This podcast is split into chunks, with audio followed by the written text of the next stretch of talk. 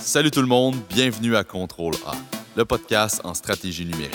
Ici James Forbes et Francis Devoix. Contrôle A, c'est un podcast de rencontres et de discussions avec des passionnés des internets. Des gens qui parlent de faits très concrets sur toutes sortes de sujets, des gens qui n'ont pas peur de leurs opinions et surtout qui savent bien expliquer et vulgariser les notions les plus techniques. Alors une chose est sûre, ensemble, on va apprendre beaucoup sur le numérique, sur ce qui existe déjà, mais aussi sur ce qui s'en vient, parce que ça bouge vite dans le numérique comme qu'on sait. Votre avenir, c'est notre présent. Aujourd'hui à Contrôle l'achat local, mais en publicité numérique. Ça fait déjà plusieurs années qu'on parle d'achat local. Qu'on soit dans l'alimentaire ou le commerce de détail, c'est un phénomène qu'on entend de plus en plus dans les médias et qu'on fait de plus en plus nous-mêmes, parfois même sans s'en rendre compte. Mais ça implique quoi acheter local? En général, ça veut dire que ça te coûte un peu plus cher. Un peu, oui. Mais en retour, tu as un produit souvent de bien meilleure qualité, tu fais du bien à la planète parce que ton empreinte écologique est beaucoup plus faible, puis surtout, tu encourages l'économie locale en stimulant des emplois d'ici. Pour le numérique maintenant, l'achat publicitaire, ça veut dire quoi acheter local? En ce moment, en numérique, on est pas mal à l'opposé du but. On peut même dire qu'on fait complètement l'inverse de l'achat local. Selon une étude de l'Université Carleton en 2016, sur un marché total de 5,5 milliards d'investissements publicitaires au Canada, c'est 60% qui étaient faits sur Google ou Facebook. Ça représente environ 3,5 millions de dollars qu'on envoie aux deux géants américains du Web. Mais est-ce que c'est faisable de favoriser l'achat local en publicité numérique? Et surtout, ça commence par où? Pour répondre à cette question, on a la chance d'avoir avec nous Jean-François Renaud, cofondateur et associé chez Adviso. Salut Jeff, comment ça va? Ça va bien, vous autres, mes deux belles voix de contrôleur? Ça va super bien, ça va super bien, merci. Ici, le but, c'est pas de trahir ton âge, mais ça fait à peu près 20 ans que tu es dans le milieu des Internets et du numérique. Pour faire une introduction sur toi, tu es chargé de cours au HEC Montréal, en plus de donner des conférences un peu partout au Québec sur le numérique et ses différents aspects. Alors, Jean-François, merci d'être avec nous. Ça me fait vraiment plaisir d'être là. C'est un sujet qui m'intéresse beaucoup. Oui, puis certainement. Puis en plus, on sait que tu es quelqu'un qui a l'habitude de dire tout haut ce que les autres pensent tout bas. Fait en commençant, avant de plonger un peu très techniquement dans le sujet euh, d'aujourd'hui. Peux-tu nous donner rapidement euh, la représentation de qu'est-ce qu'un éditeur versus un annonceur, juste pour être certain que nos mères comprennent un peu de quoi on va parler aujourd'hui? Ben, en publicité, dans le fond, c'est toujours la même chose. C'est un espace de publicité qui est rendu disponible par un éditeur qui, lui, a accès à une audience. Il a accès à. Euh, il a une capacité de rejoindre une certaine audience. Et donc, il rend disponible à un annonceur un espace publicitaire sur ses propriétés médias. Concrètement, ça peut être une vidéo et avant, on fait jouer un pre-roll, par exemple. On fait jouer une, vidéo avant, une vidéo publicitaire avant une vidéo, ou ça peut être tout simplement une bannière, ou ça peut être un mot-clé sur Google. Ça, c'est un autre type d'achat média euh, acheté par un annonceur sur une propriété d'un éditeur. Juste pour mettre un nom euh, dans la tête des gens pour comprendre vraiment qu'est-ce qu'un annonceur, qu'est-ce qu'un éditeur, c'est quoi un exemple concret de deux entreprises qui peuvent interagir ensemble? Euh, la presse, c'est un éditeur.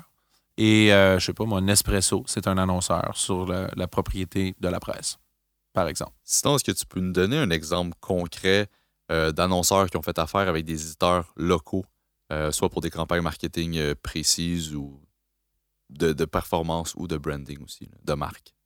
Il y en a plusieurs, mais je pense qu'un qui est marquant dans les derniers mois, c'est on a travaillé dessus, hein, c'est celui de la Banque nationale avec Urbania. Puis je pense que c'est vraiment intéressant parce que euh, Urbania, c'est un éditeur euh, local, mais qui a vraiment pas les deux pieds dans la même bottine. Sérieusement, c'est un éditeur qui est vraiment innovant, qui fait plein de choses vraiment intéressantes. Puis euh, ça a vraiment donné le goût à la banque de s'associer à eux pour pouvoir créer un produit qui est à la fois existant réellement dans son contenu, puis qui va aller avoir quand même une très bonne performance au niveau publicitaire. C'est comme la banque n'a pas choisi Urbania parce qu'ils voulaient leur faire la charité. Là. Ils ont choisi parce qu'ils considéraient que c'était un, achat publicitaire qui avait tout le potentiel puis toute la performance euh, auquel ils s'attendaient. Donc, c'est vraiment... moi, ça, je trouve c'est un exemple qui est intéressant, là, avec carrément du contenu qui a été créé pour euh, cet annonceur-là, la Banque nationale. Donc, ça, je pense que c'est un bon exemple. Jean-François, la question qui tue. Pourquoi on achète moins local en publicité numérique? On achetait pendant des années, on achetait très local. Il y avait des marques médias qui étaient là très, très fortes. on pense dans le journal de Montréal, puis la presse et le devoir. Avec ces trois propriétés-là, on couvrait l'essentiel de l'imprimé quotidien. C'était, euh, et on rejoignait pas mal toute la, population québécoise dans ce cas-ci. Si euh, aujourd'hui, on est dans une autre dynamique, on est dans une dynamique où euh, dans les dernières années, tout ce qui est performance a pris beaucoup de place. Donc, on veut vendre quelque chose. On ne veut plus juste entendre parler d'une marque. Les annonceurs veulent vraiment aller chercher un aspect performance à leur placement publicitaire. Et en 2005, Google a lancé un, produit qui a, quand même un petit peu changé les choses, qui a lancé un produit qui se payait au clic. Donc, c'est sûr que Google a dit, écoutez, nous, on va vous envoyer des clics, vous allez payer pour des clics. Pendant ce temps-là, les éditeurs plus classiques vont vous, vont vous permettre de rejoindre des yeux, hein, de la fréquence. Ils vont, ils vont vous donner de la portée, de la fréquence, mais ils ne peuvent pas vous garantir rien d'autre. Nous, on va vous garantir qu'on vous amène quelqu'un de qualifié sur vos propriétés web. Donc, euh, les, annonceurs ont aimé ça parce que pour eux, c'est toujours une question d'essayer d'avoir le meilleur retour sur investissement pour leur dollar, le plus de ventes pour le moins d'investissement média possible. Donc, Google, en, démarrant ce. En fait, c'est Yahoo qui avait commencé ça à la base. Google a seulement un peu copié puis il l'a fait mieux finalement. Euh, mais c'est là, que ça, là que ça a vraiment commencé. Puis ensuite de ça, Facebook est arrivé puis a suivi ce modèle-là. Et ils sont arrivés avec un modèle qui est à la fois beaucoup plus proche de l'achat final par le client final donc qui plaît beaucoup à l'annonceur, mais aussi avec une capacité de ciblage qui diminue énormément le gaspillage. donc, euh, tout ça, ça fait que, et, pour la réponse courte, c'est les annonceurs recherchent un, meilleur retour sur investissement sur leur dollar. Et c'est ça qui a fait que euh, l'achat local est est un challenge. Ici, tu sembles avoir un point commun au niveau de la technologie. Google et Facebook sont arrivés avec des technologies innovantes, peut-être la même, peut-être différentes, qui font en sorte que le marché de l'achat numérique est peut-être plus facile ou plus performant. Qu'est-ce qui fait en sorte que les éditeurs, eux, ne sont pas en mesure de suivre ce pas euh, aujourd'hui? Il y a plusieurs éléments. Premièrement, c'est pas juste une technologie, c'est aussi une façon, comme, comme je disais, une façon de facturer qui est différente, qui est plus proche de la, du résultat recherché par la publicité que les annonceurs achètent. Euh, donc, il y a cet aspect-là. Ensuite de ça, pour l'aspect technologique, c'est sûr qu'il y en a. C'est qu'ils sont capables de, euh, de faire un ciblage qui est très précis, de faire des segments d'audience très précis. Dans le fond, Google et Facebook, quand on y pense, c'est des entreprises qui vendent essentiellement des données. leur produit final qu'ils vendent, c'est un espace publicitaire. Mais la raison pour laquelle les gens l'achètent, c'est qu'il est supporté par de la donnée qui est assez précise, de par toute leur technologie pour capturer nos intérêts, nos, euh, nos et, la prochaine la prochaine objet qu'on veut, qu'on est en train de magasiner ou ce genre de choses-là, ben, ils sont capables de vraiment dire à des annonceurs, nous, on va vous amener beaucoup de performance. Donc, c'est, tout cet aspect-là de ciblage et de segmentation qui est, là. Puis l'autre élément, qui est quand même pas à négliger, c'est que Google et Facebook, des, ils peuvent prendre 100% ou presque de leur budget et les investir dans leur plateforme technologique. Alors que, parce qu'eux, ils ne produisent pas de contenu. Alors que les éditeurs, eux, ils doivent fournir la majorité de leurs coûts, c'est du contenu. Donc, il leur reste définitivement moins d'argent disponible à investir dans de la technologie. Donc, ils produisent du contenu que Google et Facebook se servent à la fin de la journée. Euh, donc, les coûts ne sont pas les mêmes. Et en plus, euh, ils ont pas la, et donc, ils n'ont pas la même technologie. Et tout ce fossé-là se creuse un petit peu plus à tous les jours. Donc, c'est un peu dans cette dynamique-là qu'on est. Euh, Jean-François, tu parlais, on était beaucoup axé sur les objectifs, les résultats. Où est-ce qu'un annonceur doit tracer la ligne entre générer des résultats et favoriser l'achat local? Ben, c'est vraiment la décision d'un annonceur à la fin de la journée. Je veux dire, euh, puis il faut pas, faut pas que les gens comprennent que c'est moins nécessairement moins performant à annoncer avec un annonceur local. C'est pas vrai, ça serait faux, mais c'est peut-être une, une perception actuellement que les annonceurs ont parce que visiblement ils déplacent leur dollar euh, vers beaucoup ces propriétés-là, Google et Facebook pour ne pas les nommer. Euh, mais donc, la ligne, c'est vraiment à l'annonceur de la créer, cette ligne-là. Euh, je veux dire, il faut que ça vienne, faut, que ça, faut que ça aille le chercher dans ses valeurs. faut qu'il ait le goût de faire ça. faut qu'il ait le goût peut-être d'associer sa marque à des marques médias qui sont d'ici, euh, qui, définitivement a des bénéfices également. on le sait, là, en achat média, on le dit tout le temps, là, la marque média a un, apport important. C'est juste que le comportement par rapport à la marque média a beaucoup changé. Google et Facebook notamment euh, l'exemple que, j'aime souvent donner, c'est de dire que ben, avant, on se rendait sur une marque média, on disait je vais ouvrir le site de la presse pour regarder qu'est-ce que la presse a écrit aujourd'hui. Alors que de nos jours, on va beaucoup plus aller dans des endroits qui vont être des agrégateurs comme Facebook, qui vont nous amener, eux, vers d'autres marques médias qu'on ne serait peut-être pas obligés, habitués de consommer. Donc, y a la loyauté envers les marques médias a quand même diminué beaucoup dans, les dernières années. Facebook et Google, c'est plus juste, c'est plus un, média en tant que tel, c'est un, c'est presque un canal en soi eux sont, maîtres dans l'art de, euh, de s'approprier euh, tout en utilisant même, on, devrait même dire le mot parasiter. Ils parasitent des contenus, ils les diffusent, mais ils les parasitent, ils en profitent. et ils sautent sur ces contenus-là pour se créer leur propre trafic, leur propre audience, qui vont ensuite revendre contre les éditeurs d'aujourd'hui. Parce qu'il ne faut pas se leurrer. Oui, c'est des partenaires, parce que Facebook et Google amènent la majorité du trafic de nos jours aux éditeurs, mais c'est quand on regarde, on dit c'est eux qui mangent leur lunch. C'est l'expression qu'on utilise. C'est eux qui vont chercher leurs revenus, que les revenus que les éditeurs perdent, c'est là qu'ils s'en vont. Fait que c'est des partenaires, mais c'est aussi des compétiteurs. Si tu peux donner un peu plus de détails par rapport à, la compétition, qu'est-ce qui se passe? On sait que Google et Facebook sont le top 2. Euh, puis après ça, est-ce que les entreprises regardent en, par en haut en se disant ça, c'est ma compétition, ou on regarde de l'autre côté et on se dit la compétition est plus bas? Oui, au niveau des éditeurs. Ben, tu sais, les éditeurs, euh, traditionnellement, euh, les éditeurs canadiens ou québécois se sont vus en compétition. la Gazette se voit en compétition avec le National Post. Puis la presse se voit en compétition avec le Journal de Montréal. Donc, c'est quand même profond dans les, euh, dans les esprits, dans les veines, euh, de cette, compétition-là, dans les mœurs. Puis encore là, comme je disais tantôt, Facebook, c'est aussi un partenaire qui amène beaucoup de trafic sur leur propriété. Donc, je te dirais que souvent, ce que j'observe avec les éditeurs, c'est qu'ils ont tendance à ne pas considérer Google et Facebook comme assez, je trouve, comme leurs compétiteurs. Et ils, se voient plus compétiteurs contre des, propriétés locales euh, qui sont un peu plus leur équivalent. Mais euh, le revenu, c'est pas là qui est parti. Le revenu est parti chez Google et chez Facebook pour eux. Est-ce que tu penses que, tu sais, quand on parlait de sophistication de la donnée, on a quand même un écosystème assez euh, spécifique, unique, je dirais même au Québec par rapport au reste de l'Amérique du Nord? Est-ce que les éditeurs québécois auraient intérêt à se regrouper pour avoir une offre beaucoup plus sophistiquée versus fragmenter pratiquement l'offre publicitaire, ce qui est le cas présentement où on fait affaire avec une multitude de points de contact dans chacune des maisons d'édition, appelons-le chacun des éditeurs, dans le fond. ils n'ont pas une maison d'édition. Est-ce que l'union fait la force, dans le fond? Bien, il y a plusieurs points dans ta question. Premièrement, tu as dit, est-ce que le marché du Québec est le même que le marché en Amérique du Nord? Je pense que non. Au Québec, on est isolé. On a accès. Les phénomènes arrivent un petit peu plus lentement euh, parce que la protection est due au bilinguisme. Je veux dire, on est moins directement en compétition. Euh, une propriété, par exemple, au Canada anglais est beaucoup plus menacée par les États-Unis. Euh, ici au Québec, il y a la France, mais c'est pas aussi aussi direct, je te dirais. Donc, on, arrive à avoir des marques médias encore qui sont très, très fortes, mais qui sont quand même challengées, mais qui sont encore très fortes. Donc, ça, c'est un phénomène qui est moins grand au Québec. Donc, on a, cette chance-là, les éditeurs ont cette chance-là. Pour ce qui est de se regrouper, mais comme je disais tantôt, sais, à James, c'est vraiment, ils se voient vraiment comme des compétiteurs actuellement. Fait oui, je pense qu'il faudrait qu'à un moment donné, ça arrive ça. Puis il y a quelques initiatives actuellement qui commencent à être embryonnaires. Mais si à la base, tu vois que c'est ton ennemi, euh, ça va être difficile de faire un partenariat. par contre, dans l'économie du web, on parle beaucoup de coopétition.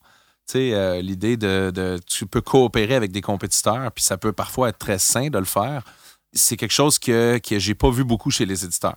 C'est, euh, ça ressemble plus à un concours de caquettes permanent, je te dirais.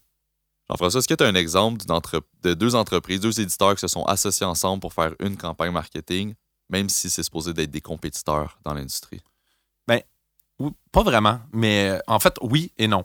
On en voit tout le temps, mais c'est les agences qui rendent ça possible. C'est les agences qui créent cette. Euh, ces agences qui vont mettre plusieurs éditeurs, parfois incompatibles, ou en tout cas de l'œil de, ces éditeurs-là eux-mêmes, dans un plan média.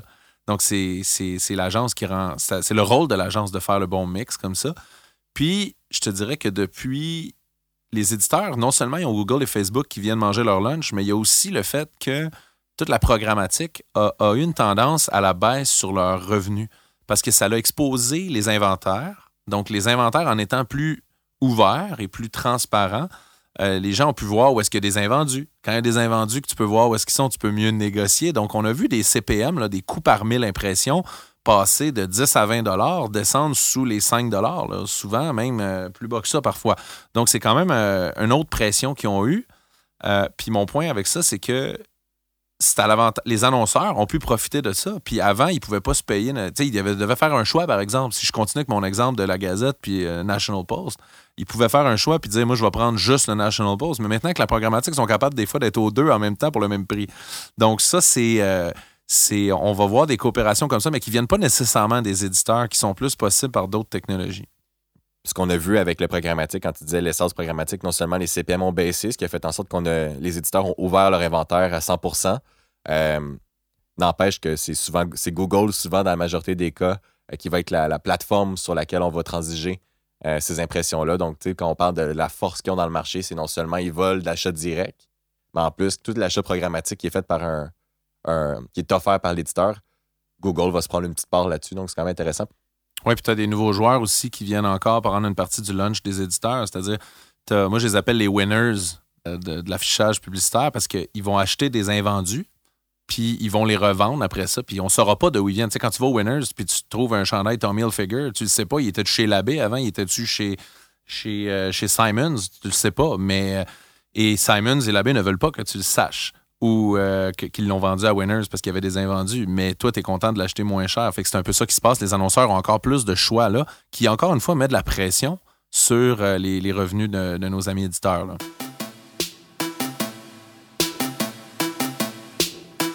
Sinon, qu'est-ce qu'un annonceur devrait faire dans, le cœur de son entreprise ou dans le cœur au moins de son département média, d'achat média, pour se dire, nous, on est prêt à aller à l'avant avec un éditeur local parce que ça va nous apporter X, Y ou Z comme résultat? Un des défis, c'est que à un moment donné, tu ne peux pas gérer 28 réseaux quand tu fais un achat média. à moins de faire une méga campagne, tu, vas, vouloir gérer 2, 3, 4 channels ou canals. Euh, sinon, c'est trop complexe. Puis souvent, Google, Facebook sont un peu obligatoires jusqu'à un certain point dans beaucoup, beaucoup de types de produits, en tout cas, ou de services. Fait qu'il reste de la place souvent pour un ou deux euh, éditeurs. Fait que ça, c'est un challenge aussi supplémentaire. Euh, mais le point est que je pense qu'un donc un annonceur, s'il veut se mettre, euh, il veut essayer de contribuer un petit peu à cet aspect-là, il peut faire il peut dire moi, j'exige qu'il y ait un certain pourcentage à la fin de l'année dans tous mes achats médias qui soit réservé à des propriétés des marques locales. Ça peut être, je pense, la façon simple de le faire. Peut-être pas pour chaque campagne, parce que mettons qu'il dit, moi, je veux que 20% de mes achats médias soient faits localement. Il y a une campagne qui peut être à 10 puis l'autre à 30, là, c'est pas grave. Mais si à la fin de l'année, c'est un guideline qui s'est donné puis qui respecte, je pense que ça, c'est quelque chose qui peut faire une différence. Puis euh, on peut être surpris du potentiel. Puis encore une fois, peut-être que si tu prends le temps de t'asseoir avec un éditeur puis de créer un contenu qui est réellement existant, puis de, tu fais confiance à l'éditeur qui, lui, connaît très bien son audience, euh, tu as moyen d'aller chercher quelque chose qui est même peut-être beaucoup plus performant que Google et Facebook aussi, puis qui va être aussi bon pour ton, euh, pour ton empreinte locale. Un bon résumé de ça, c'est rencontre directement les, éditeurs, demande-leur ce qu'ils peuvent faire pour toi, regarde premièrement si leur audience convient avec l'audience que toi tu veux cibler, puis après ça, c'est vrai qu'on peut être surpris. Euh. C'est toujours la pression de la performance. on est dans une logique aujourd'hui où le trimestre où la fin du mois, la fin du trimestre est tellement importante. Puis, euh, pour ramener des ventes brutes, là, c'est sûr que de faire du remarketing, par exemple, euh, pour pas rentrer trop dans les tactiques, mais il reste que du remarketing quand, sur Google ou Facebook, ça marche bien. Euh, mais tu n'es pas en train de bâtir des nouvelles audiences en faisant ça. Tu es juste en train de, de milker tes audiences actuelles. Donc, euh, mais c'est sûr que le réflexe est souvent là. Le bouton remarketing est toujours très proche parce que ça ramène de quoi remplir la fin de mois. Euh, mais la fin de mois, c'est pas ça qui t'amène tes revenus de l'année suivante. Puis je pense que c'est là qu'il faut que tu penses. Que tu penses un peu plus long terme, je pense que l'achat local va avoir une place qui peut être vraiment euh, tout à fait privilégiée dans un plan média. Mais ça, c'est un autre des challenges. C'est la, petite vision court terme, court-termiste au niveau du retour sur investissement qui, je pense, menace à, plein d'autres égards les annonceurs de toute façon. Selon toi, quelle serait la menace ou les menaces à long terme pour les éditeurs, en fin de compte, de faire en sorte de plus en plus que les annonceurs ne désirent plus acheter localement? Bien, la, principale menace, comme je dis, c'est qu'ils ont leur prix descend, leur compétition augmente, leur part de marché diminue, leur coût de création de contenu augmente, puis ils, perçoivent parfois un petit peu trop que Google et Facebook, c'est leurs amis, puis que c'est pas nécessairement des menaces pour eux. Fait que, tu sais, c'est un peu quand même, il y a beaucoup de signaux euh, importants qui sont dangereux pour eux. Et ultimement, la menace, c'est quoi? Ben, c'est qu'ils soient plus capables de fournir le contenu qu'ils doivent fournir. Tu sais, je veux dire, il y en a des signes. Des éditeurs qui ferment, des éditeurs qui vendent à rabais, des éditeurs qui deviennent des OE, des, organismes sans but lucratif, puis qui commencent à demander des dons sur leur plateforme. Euh, c'est quand même des, exemples éloquents qui démontrent la, pression qu'il y a sur le marché actuellement. Puis au niveau des annonceurs, Jean-François, ce serait quoi les menaces, par exemple, de vraiment euh, mettre, on va le dire, tous les œufs dans le même panier, euh, aller vers le duopole Google-Facebook? Ben, tu sais, c'est comme en économie, n'importe quel duopole, qu'est-ce que ça crée? Ça crée une augmentation des prix. Donc, euh, déjà, en voilà un. Deuxièmement, ça augmente, ça, ça, ça, crée une dépendance envers deux canaux qui peuvent, qui à partir du moment où ils t'en donnent moins pour ton argent d'un matin, ben tu t'es un problème. Là. Fait que c'est. Et aussi, tu sais, je regardais ça, euh, Google en ce moment, euh, ils, vont, ils vont souvent remplacer des fois les services de certains éditeurs. Si on regarde dans le cinéma, par exemple, tu vas chercher le nom d'un film, puis soudainement, tu vas avoir l'horaire directement dans euh, la page de résultats de Google. Fait que tu te rends plus sur le site qui, lui, fait, sa fait son argent avec la publicité quand les gens vont visiter. Fait que, Google a fait ça à plusieurs industries. Là. La météo, Le cinéma, le sport, euh, plein de sites informationnels, les sites de nouvelles. Fait que, c'est comme... C'est le genre de, de choses qui, qui, qui, que quand on met ses œufs dans le même panier, on, on dépend... Dépendre de n'importe qui trop, c'est toujours un problème. Être dans une économie où il n'y a pas assez d'offres, c'est toujours un problème. C'est aussi simple que ça. C'est des règles économiques de base qui, qui, sont, euh, qui sont devant eux. Euh, après ça, je pense que d'un point de vue performance, comme la population, elle est sur Google et Facebook, ils vont rejoindre leur cible par contre. Euh, c'est plus, euh, c'est plus d'un point de vue économique, je pense qu'il y a un danger éventuel. En plus la menace économique, il y a aussi la menace de la dépendance aux données. Euh, on l'a dit au début, un peu plus tôt, on a dit que les, les Google et Facebook, c'était des entreprises finalement de données qui vendaient des, de l'espace publicitaire, mais que la raison pour laquelle principale on l'achète, c'est les données. Les, les annonceurs ont énormément de données qui leur appartiennent. On le sait, c'est pas toujours facile pour eux de l'or- de l'organiser, de la structurer, de la déployer dans leur campagne, que ce soit leur campagne de courriel, leur campagne média et compagnie. Mais euh, c'est la chose à faire. Parce que tant qu'ils feront pas ça, ils vont devoir être dépendants des données qui leur appartiennent pas, comme des données de Google et Facebook. S'ils ont des données vraiment bien structurées, ils vont être capables d'annoncer sur des propriétés locales tout en étant certains. Parce qu'on va se dire les vraies affaires. Là. Avant, quand tu voulais rejoindre des gens pour un voyage, par exemple, pour vendre un voyage, tu achetais la section La presse voyage. Mais tu avais beaucoup de gaspillage là-dedans. Là, on est capable de dire on va cibler des gens qui sont activement à la recherche d'un voyage uniquement. Donc, c'est quand même intéressant pour un annonceur. On va va pas demander. C'est comme demander aux gens d'arrêter de, penser que Uber, ça existe, puis de leur retourner dans un taxi qui pue, qui, a pas qui prend juste du cash. Euh, tu sais, il n'y a pas personne qui a le goût de retourner là. là. Fait qu'ils ne retourneront pas là, les annonceurs. Fait qu'il faut qu'ils il faut qu'ils soient capables d'avoir un contrôle sur leurs données. Puis après ça, ils vont être beaucoup plus aptes à aller sur n'importe quel éditeur puis en obtenir une bonne performance. Et ces données-là, c'est leur futur. C'est la donnée de leurs clients. Et s'ils n'organisent pas cette donnée-là, les annonceurs vont avoir d'autres types de problèmes de toute façon. Fait que ça, je pense que c'est un autre, euh, un autre facette du problème. C'est la dépendance à ces données-là qui ne leur appartiennent pas. Puis ça m'amène vraiment à avoir une réflexion. Tu sais, on, se demande tout le temps euh, qu'est-ce qu'ils doivent faire les éditeurs pour euh, améliorer leur offre ou encore augmenter encore en tant que tel leur revenu, là, ce qui est l'objectif euh, final. On, on- se promène de conférence en conférence, puis on entend toujours de- des pitchs inspirants, des présentations, puis c'est important de, tu sais, c'est client-centric, on écoute nos clients, soyons à l'écoute de nos clients, allons chercher leur feedback. J'ai l'impression que c'est pas quelque chose qui est fait nécessairement dans cette industrie-là, dans le sens où est-ce que les éditeurs écoutent réellement ou demandent même aux agences ou encore aux annonceurs qui sont littéralement leurs clients, ça serait quoi le placement idéal? Ce serait quoi le type de format? Euh, qu'on on a penser au retard en termes de format publicitaire, de tarification, de mesures d'audience euh, ou encore juste la présence mobile. C'est on- vraiment, vraiment assez intéressant que je trouve qu'on on est comme tombé peut-être dans un, un laisser-faire durant quelques années, puis on s'est fait complètement damer le pion par deux géants américains qui, eux, ont compris un peu comment, euh, comment ça se passait la game, comme on dit? Oui, puis il y a la notion de sacrifice, tu sais. Euh, un bon exemple, je trouve, c'est la presse avec la presse plus. On peut reprocher, puis Dieu sait, j'étais l'un des premiers à reprocher plusieurs choses à la presse plus, mais une chose qu'on peut pas leur reprocher, c'est d'avoir eu les couilles de faire un sacrifice important, que ce soit la livraison papier, pour prendre ces, dollars-là et les investir sur quelque chose de plus durable, faire un vrai virage numérique. C'est la presse, c'est probablement un des seuls éditeurs sur la planète d'une propriété numérique, une propriété média locale qui a réussi à transférer des dollars papier à des dollars web presque en totalité. C'est à peu près le seul sur la planète qui a réussi à le faire. Cette notion-là de sacrifice, c'est quelque chose que souvent on veut le beurre ou l'argent du beurre. On veut garder nos revenus d'aujourd'hui, puis on veut pas investir dans les revenus de demain. Et ça, euh, c'est des gestes comme ça aussi qui pourront faire une différence. Jean-François, selon toi, est-ce que le modèle d'affaires des éditeurs est à revoir aujourd'hui? Oui. Euh, je veux dire, on est dans un passé d'un modèle purement publicitaire. Euh, je pense qu'on il y a pas mal de signaux qui nous démontrent que c'est à risque extrême. Euh, il y a plusieurs avenues qui, s'offrent aux éditeurs. Je veux dire, une des grandes avenues qui est, qui est en ce moment qui est assez populaire, c'est tout ce qui est le, le, natif.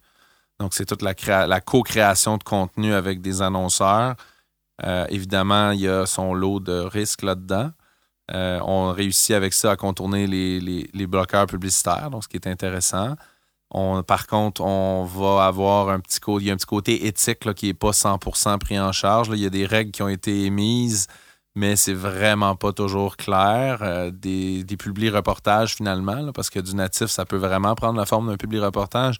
Il y en a qui sont excellents, qui sont vraiment utiles pour l'utilisateur qui sont euh, utiles pour l'annonceur et en ligne avec la ligne éditoriale de l'éditeur, ce qui est très, très bien.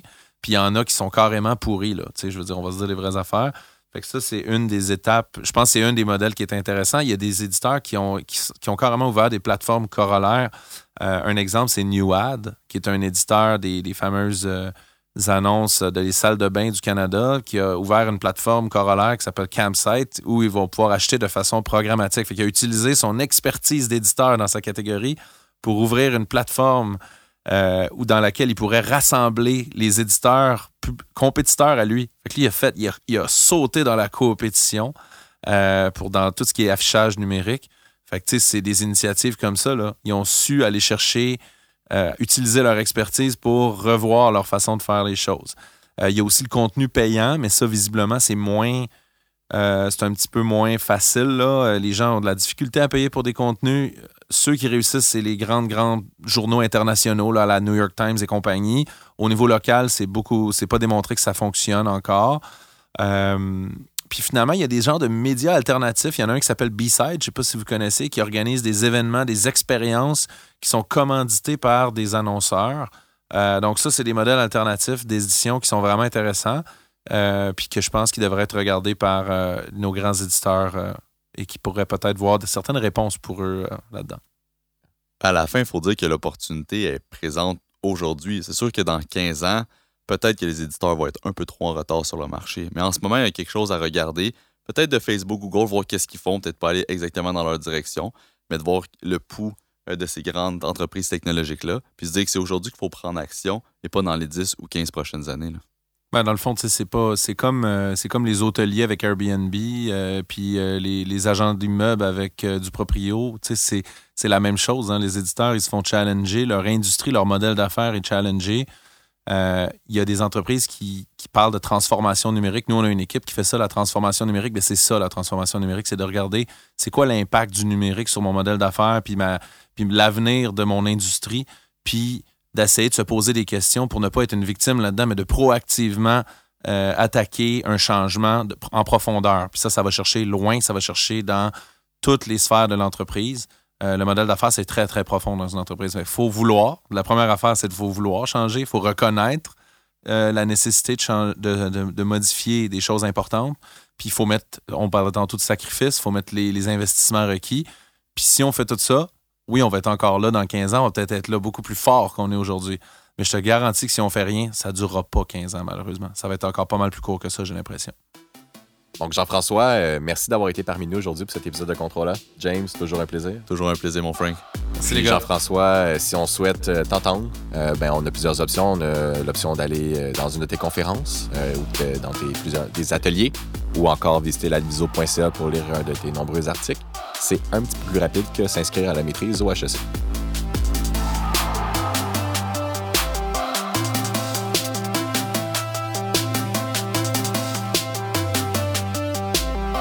Contrôle A est présenté par Adviso. À l'animation, James Forbes et Francis Devoix. À la production, Laurence Presso. Enregistrement et montage par Studio Makina. Trame sonore, JD Leblanc de Haymakers. Merci à tous et à bientôt!